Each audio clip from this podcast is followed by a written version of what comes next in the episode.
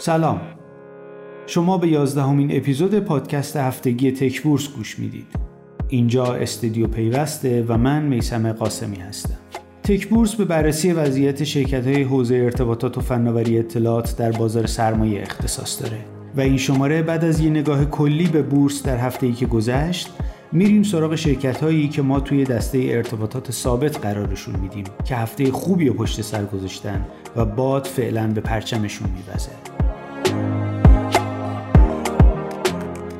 این هفته هم مثل چند هفته اخیر بازار سرمایه خیلی پرنوسان نبود. هرچند دامنه نوسان سهام افزایش پیدا کرده اما به نظر نمی‌رسه بدون محرک قوی بیرونی اتفاق مهمی در بازار رخ بده. یه عده میگن اون محرک قوی می‌تونه برجام باشه که اونم معلوم نیست در نهایت به کجا برسه.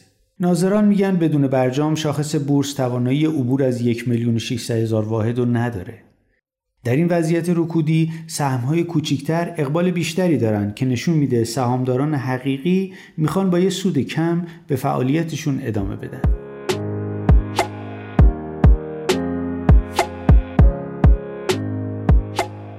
قبل از رسیدن به بحث اصلی این اپیزود چند تا خبر رو مرور کنیم.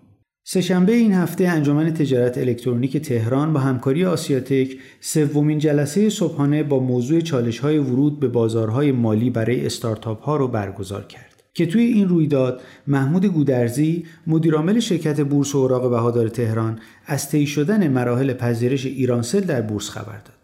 و علیرضا دلیری مشاور معاون علم و فناوری رئیس جمهوری هم از برگزاری دوباره جلسات پذیرش کافه بازار صحبت کرد و احتمال داد کافه بازار دومین استارتاپی باشه که وارد بازار سهام میشه. این هفته داده پردازی اعلام کرد افزایش سرمایه این شرکت از 65 به 195 میلیارد تومن به تصویب هیئت مدیره رسیده. این افزایش سرمایه از محل سود انباشته و به منظور جلوگیری از خروج نقدینگی و تأمین سرمایه در گردش برای شرکت در مناقصات و اصلاح ساختار مالی انجام میشه. روز چهارشنبه نماد ایران ارقام تعلیق شد که علت اون بررسی وضعیت شفافیت اطلاعاتی ناشر اعلام شده و این تعلیق حد اکثر تا سی شهریور ادامه داره. خبر آخرم این که نماد توسن بعد از مجمع افشای سرمایه و انتشار اطلاعیه باز شد.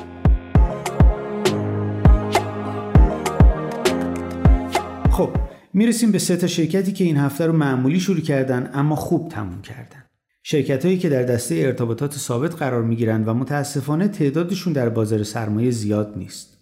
روز دوشنبه وضعیت آسیاتک، هایوه و اخابر خوب شد و این ستا نماد به فهرست نمادهای پرمعامله رفتن. حتی روز سهشنبه آسیاتک و هایوه برای مدتی به صدر فهرست ارزش معاملات روزم رسیدند. گزارش های درآمد ماهانه این دوتا شرکت که هفته پیش منتشر شد نشون میده اینترنتی های بورس افزایش درآمد چشمگیری نسبت به سال گذشته و حتی ماه پیش داشتن در حالی که تعرفه اینترنت ثابت تغییر مهمی نکرده البته هر دو این شرکت ها شاخه های درآمدی متنوعی دارن و همین موضوع باعث میشه بتونن ثابت موندن تعرفه ها رو جبران کنن هایوه با آسیاتک از ابتدای امسال بازدهی مثبت قابل توجهی داشته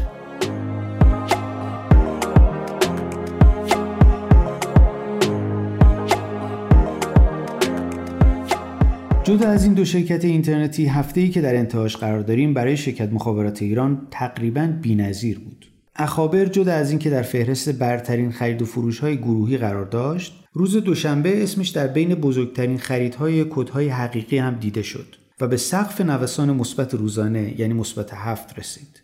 قرار گرفتن در این فهرستا دو تا دلیل عمده داشت. اولی که اقبال سهامداران در روز دوشنبه را موجب شد مربوط به رأی دیوان عدالت اداری درباره تجدید ارزیابی املاکی میشه که سند تکبرگ ندارن شرکت مخابرات ایران تعداد خیلی زیادی زمین و ساختمون داره اما چون همه اونها سند ندارن تا حالا نتونسته از محل تجدید ارزیابی زمین ها افزایش سرمایه بده حالا با این رأی دیوان عدالت اداری همه زمین های مخابرات به قیمت روز محاسبه میشن و این یعنی میلیاردها میلیارد سرمایه انتشار این خبر لباس سبز به تن اخابر پوشوند. دومی خبری که این هفته منتشر شد درباره مصوبه ستاد تنظیم بازار برای افزایش قیمت تلفن ثابت بود. افزایش قیمت تلفن ثابت که از یک سال پیش قرار بود اتفاق بیفته در ماهای گذشته معطل مصوبه ستاد تنظیم بازار بود که سهشنبه عصر خبر رسید این ستاد با افزایش قیمت موافقت کرده و از اول شهریور قبض تلفن ثابت با مدل جدید محاسبه میشه در این مدل هر خط تلفن حتی اگه هیچ کارکردی هم نداشته باشه یک رقم ثابت در ماه باید پرداخت کنه که برای شهر تهران 20 هزار تومن سایر مرکز استانا 15 هزار تومن و بقیه شهرها 10 هزار تومنه. انتشار این خبر موج مثبتی و صبح چهارشنبه ایجاد کرد. اما بلافاصله نامه مدیرعامل مخابرات روی کدال قرار گرفت که تاکید داشت مصوبه ستاد تنظیم بازار هنوز به این شرکت ابلاغ نشده. هرچند بعید دیگه مشکلی در این زمینه باشه اما به هر صورت داستان مخابرات و تعرفه اینقدر بالا و پایین داشته که نمیشه مطمئن بود حتما به نقطه نهایی رسیده. برای همین در ادامه روز قیمت اخابر ریخت. در کل با توجه به سیاست های وزارت ارتباطات در زمینه توسعه اینترنت ثابت احتمالا روزهای خوبی در انتظار شرکت های اینترنتیه. امیدوارم روز روزگار خوبی داشته باشید. تا هفته آینده خدا نگهدار.